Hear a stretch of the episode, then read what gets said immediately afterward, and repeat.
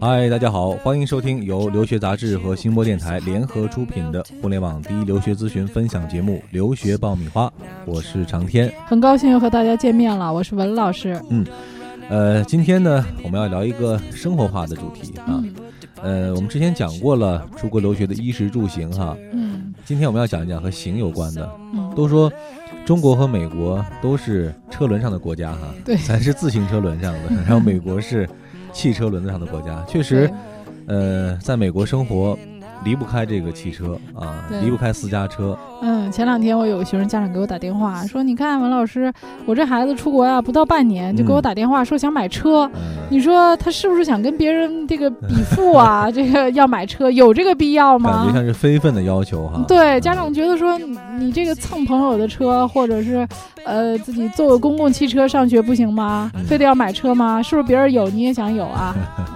我们分析一下哈，其实呃，如果你在美国就读的学校是在中心城市附近的，可能这个需求还没有那么大啊，因为毕竟这个距离不远，然后那个公交可能相对发达一些。对，我有学生啊，就在费城读书，嗯、他一共读了呃差不多快三年多了。我问他，我说你买车？他说我一直没买车，没这个需要啊、呃，因为他说城市很小啊、呃，然后我又住在中心，所以基本上步行就可以了，而且我锻炼身体。啊，他说只要步行在半个小时以内的啊，就我这个学生他比较能走啊，他说十五到半个小时以内。内走路的这个路程我觉得都是可以接受的，对，所以他没买车。但是如果你就读于我们叫村校、啊、学校在村里的、这个、而且这这种村校在美国还不少，对，真的在村校读书的话呢，那这个汽车有的时候真的是很需要，因为你说公交啊，公交很少、嗯、而且呢中间行驶的间隔的这个时间会很长，对，而且它那个路线啊也很绕绕来绕去的哈、啊。所以今天呢我们就给大家讲一讲如何在国外真正拥有第一辆车哈。我们先来讲一讲，在美国开车的话，第一点，你可能不是要有有车，而是先要有驾照。嗯、对啊，有驾照。这个驾照呢，和国内呢这个考法，还有这个、嗯、呃使用的这个方法，可能都不太一样。嗯、对，好多人哎、嗯、一说出去考驾照就很担心啊，我英文不好，这这怎么考试啊？看不懂题。实际上，在好多地方，加州啊，就是很多华人多的地方，它是有中文考卷的。哦，哎，你可以申请这个中文考卷。当然，我也有可能就中文考卷这个时候用完了，对，那你可能到另一个地方，你去申请中文考卷。对啊，我知道这个美国的驾照是基本上是可以当做身份证件来使用的，是吧？对，所以你知道好多黑在那个美国的人，他去考驾照，嗯、他用驾照，他没有美国的这个 passport 或者绿卡，他可以拿着这个驾照。驾照当绿卡用的。嗯，呃，美国的这个驾照的这个申请呢，好像也是分为两个部分，有一部分笔试，嗯、有一部分我们叫所谓的这种叫真正的驾驶考试，是吧？正正式的这个拿驾照。嗯，文老师，我们讲一讲这个笔试和这个真正驾驶的这个考试会有什么样的区别吗？就是说，他拿的那个证是不一样的。嗯、如果你只通过了笔试呢，他那个驾照上是有一个说明的，嗯、背面很小的字，嗯、就是说你在驾车的时候，你旁边必须有一个正式的这个驾驶员陪同你，你才可以驾驶。嗯、呃，之前在加州有一个出事儿的中国学生撞了人了，哦、罚了很高额的这个罚款，就是他拿了这样一个就属于叫临时的这种驾照。照啊，就是非正式的啊、呃、驾照，然后他撞了人了，他违法了，为什么？因为他身边没有正式的这个驾驶员陪同他驾驶，嗯、所以这个罚款，你你触及法律了，所以你的这个罚款金额就会更高。嗯，这种呢英文上叫 permit。那接下来一种呢，就是拿到这个之后呢，我再通过这个我们所谓的路考啊，就可以拿到真正的这个驾照了。对，嗯嗯。但是这个呃，拿这个驾照每个州的要求还不一样。嗯，比如说明尼苏达州呢，要求十九岁以下的人啊、呃，拿到这个 permit 之后呢，要一百八十天以后才可以参加路考。嗯，十九岁以上的要六十天以后才可以参加路考。嗯啊，那么也有的州呢，它是你笔考当天你就可以参加路考，所以它各个州的这个要求不太一样。啊，你要去研究一下你所在的这个州考驾照的要求、嗯、啊。我前两天有一个对儿学生家长啊，带着孩子去出国，他们出国就十天，哎呀，在那儿跟我说租了房子，买了家具，还考了驾照，很迅速哈、哎。我说你这动作太快了，买了订了房子，买了家具，嗯、你还考了驾照，就十天的时间、嗯、啊！我说你太有效率了。哎、嗯，那比如说我在国内已经有了驾照的话，嗯、我去美国再考这个驾照，嗯、会不会有一些捷径啊，或者说？比较这个方便的方式呢，是啊，所以好多学生在中国先考驾照啊，中国考到驾照之后、嗯、到美国就只考一个笔考就行了。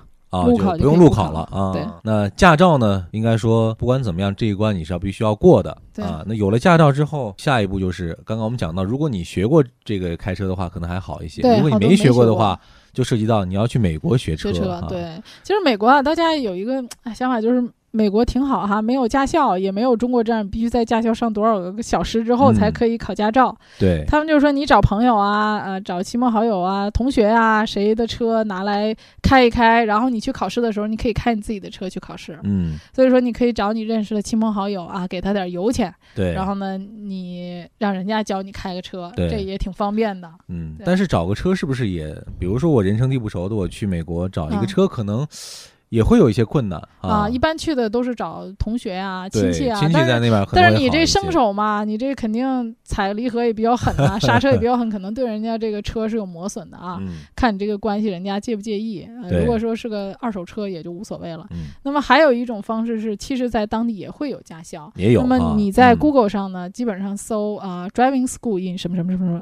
城市的名字，嗯，你基本上就能看到这个驾校了。然后驾校呢，也可以啊、呃、来接你啊、呃，固定的地点来接你。但是呢，驾校肯定费用上相对费用怎么贵一些啊？差不多五十个美金一个小时啊，哎呀，那这还真是真是挺贵的。对，所以有一些人他也是找陪练的，对啊，就是在美国还有一些华人。专门就是教这些华人开车啊、呃，大家一对一的贴身服务了。对，啊、然后呢，呃，培训起来语言沟通比较方便。然后呢，呃，他们也提供车，嗯啊，所以说在一些华人的，比如唐人街啊这种地方也能找到。嗯，在这我们还要提醒大家哈，毕竟呢，美国的驾驶的习惯跟国内还是不一样的。对，呃，为了你自己，也为了他人的这种。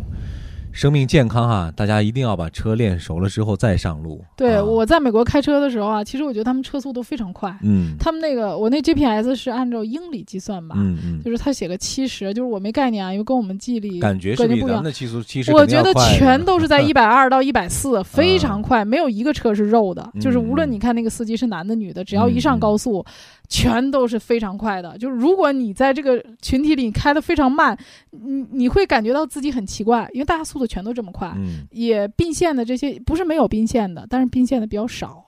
啊，所以大家都按规矩开车，呃，按照同一个速度前进，所以你会发现啊、呃，堵车的情况还有这个交通事故相对比较少，而且它有很多地方啊，就是考驾照时也是，它有 stop 的标志，嗯、你会发现其实美国，比如说在旧金山这种地方，它有很多的坡道，嗯，啊，它那个是路是起伏的，路况比较复杂哈，对对，它很多地方根本就不设置红灯，要有一个 stop， 所以你在考驾照的时候，在有那个红色标志 stop 的地方，你一定要停下来，左看。右看，而且他们在遇到十字交叉路口的时候，他们是有谁先走谁后走，是有一个顺序的。嗯，只要你按照这个顺序，大家都遵守这个规矩，不会堵车的。嗯啊，所以你看他会很礼貌的这个谦让，所以你一定要知道这个交通规则，掌握清楚。嗯、考驾照经常中国人考不过是什么呢？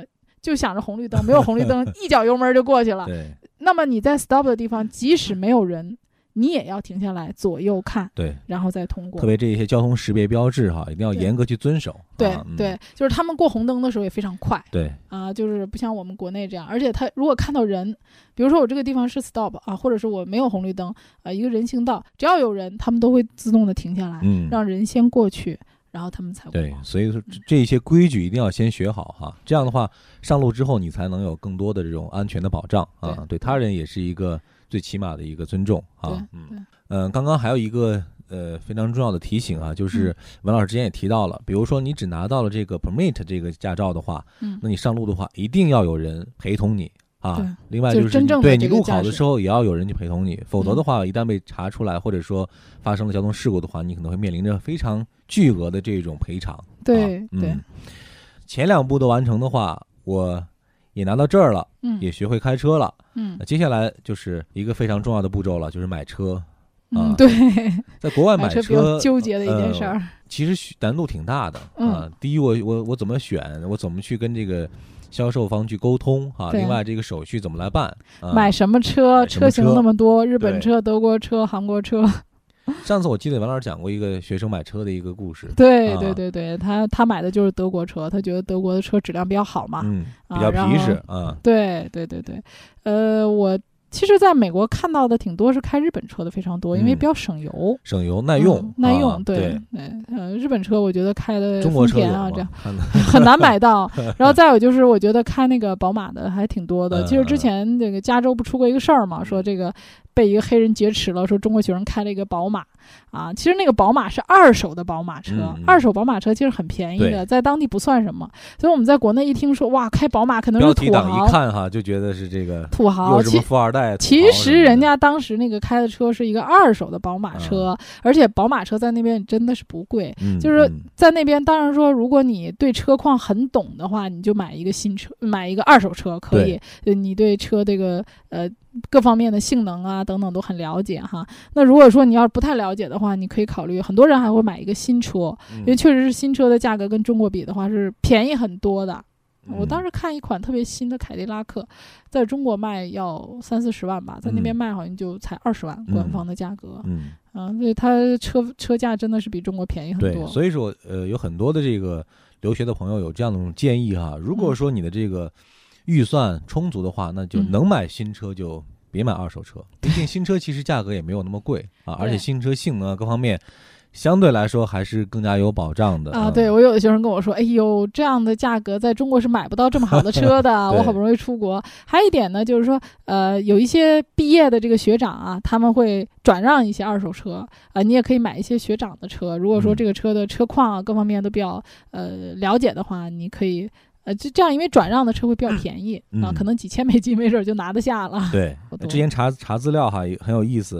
呃，我就想查一查，比如在北美哈，嗯、大家购车的时候有没有一些比较偏好的车型？哦，是吗？你说说。啊、我看网上有一个呃流传的一个叫“北美四大神车”，啊、哦，应该就是说这几几款车是大家比较偏好的，购买量也比较大的。嗯，哪几款呢？有凯美瑞，嗯、啊，卡罗拉，嗯，还有思域。呃，还有雅阁哦，在国内也属于那个经济实惠型的车。对对对，可能这些一个是比较耐用哈，再一个价格也不是很高，嗯、另外呢，好像呃降价幅度也不是很大，就相对比贬值的这个空间要小一些。一些对，所以这几款车呢，嗯、如果大家去美国的话是，是哎可以重点考虑考虑啊、嗯，经济实惠。嗯，嗯另外呢，还可以 给, 给大家做一个提醒哈，比如说你要买二手车的话呢，呃，那除了美国有一些二手车交易的市场之外哈，嗯、其实有一些网站呃也挺靠谱的，也可以作为前期的这种筛选和比较啊、嗯、可以查一查资料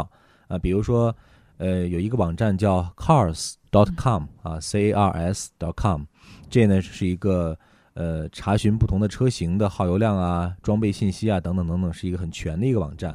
还有一个呢是美国一个很知名的二手车的这个购买的网站叫 K B B 点 com，呃，这也是大家可以去查资料的一个地方。嗯，你发现有些车哈、啊，到了中国以后就全变成自动挡的，嗯、很多手动挡的车是在国外才有的。对，它一到中国市场，它就变成中国人图省事儿啊，图省事儿，驾驶习惯的问题。对 对, 对、嗯，驾驶习惯的问题，就是有时候你买进口车，你想买一个手动挡的都很难买到。嗯，哎、呃，在国外还能买到各种款式的。对。总之买车会是一个很纠结的一个环节。对对、啊、而且保险呢，这还有个保险问题。对，还有保险、嗯、对，保险呢就是说选择这个保险公司啊，然后还有这个呃上次也讲过哈，就是它各个保险公司价格也会有差别、嗯、最大的保险公司是 G E I C O 这个公司，它那个广告就很多了，基本上就很容易找到，还有一些其他的小公司、嗯、什么 State Farm Allstate 啊，什么这些大家可以就近选，就是说最好保险公司呢选择离你比较近的、嗯、这样你有一办一些事事情啊，索赔啊等等都比较方便。嗯，那么在这个保险的时候呢，它主要是对车主的年龄有限制，像好多去读、嗯、呃本科的学生可能都是在二十岁以下的，那么就是年龄越小这个保费是不是会高一些？对，二十一岁以下的保费非常高、嗯、所以我学生说，哎，我为什么我上的保费比别人高呢？因为你的年龄啊、嗯、还有呢你是国际学生，那么他本地人和你国际学生上的这个呃保费也不一样，嗯，因为他们本地人就是可能信用度上来讲，信用记录会比较好啊。你包括你的驾龄，你驾驶了多长时间啊，还有这个汽车的类型啊，你所居住的这个地方的繁华程度，就是你这个事故率大概有多少，这个都是测算这个保险价格的一个很重要的因素。嗯，总之你咱们盘算起来啊，是一个一条龙式的一个一个工序哈，嗯、每一个环节。都必不可少啊。对，这对于很多出去的学生来说，其实我觉得是一个很好的锻炼的机会。是，你如果自己能完成这个买车的流程的话，那基本上你在那儿生活的能力和这个沟通的能力会提升很大的一截儿。对，其实我觉得出国很大一部分也是锻炼了你各方面的能力，啊、除了学习能力以外，嗯、你看你你从之前整理材料，对，是吧？到分析，到去跟人家谈，然后办理所有的这个手续，那么你中间要做很多的工作，要跟很多人沟通，考虑的问题也要非常的全面，哎、呃，要去跟你的朋友打听各方面的信息，而且对你的语言也是一个很大的考验，是，你要看很多的条文哈，看很多的合同，对对对，啊、所以有一些嗯学生就是自己英文不好的，要拉一个英文特别。特别好的人一起去买车，嗯，呃、在这儿呢给大家提个醒啊，就是说一般买车的这个保费啊，前一年办的时候非常贵、嗯、啊，这跟我们国内差不多。我的信用记录越来越好，我的保费就会下降。那么比如说我们经常暑期会回国，那么我的车可能放车库里两三个月就不动。嗯，那如果说这种情况呢，你是可以通知保险公司的。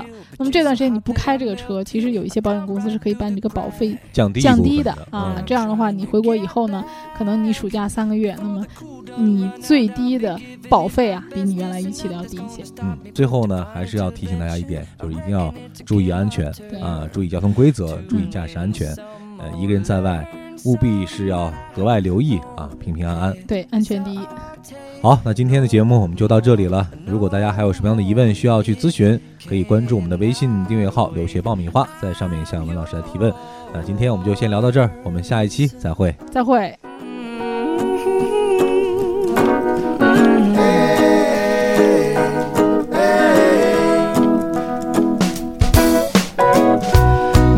Up your mind and see like me. Open up your plans and damn you're free. I look into your heart and you'll find love, love, love and love. Listen to the music of the moment, people dance and sing. We're just one big family, and it's our God-forsaken right to be loved. Love, love, love, love. So I won't hate all day, no more, no more. It cannot wait. I'm sure there's no need to complicate. Our time is short. This is our fate. I'm yours. Do do do do do. But do you do do do do. But do you want to come on? I scoot your nose closer, dear, and I will nibble your ear. Soon to ba ba boom ba boom. Whoa, whoa, whoa, whoa, whoa. Mhm. I've been spending way too long checking my tongue in the mirror and bending over backwards just to try to see it clearer, but my breath fogged up the glass. And so I drew a new face and I laughed. I guess what I'll be saying is there ain't no better reason to rid yourself of vanities and just go with the seasons. It's what we aim to do. Our name is our virtue. But I won't hesitate no more, no more. It cannot wait. I'm yours. Open up your mind and see like me. Open up your plans and damn you're free. I look into your heart and you'll find that the sky is yours. So please don't, please don't, please don't. There's no need here to complicate, cause our time is short. This, oh this, oh this is our fate. I'm yours.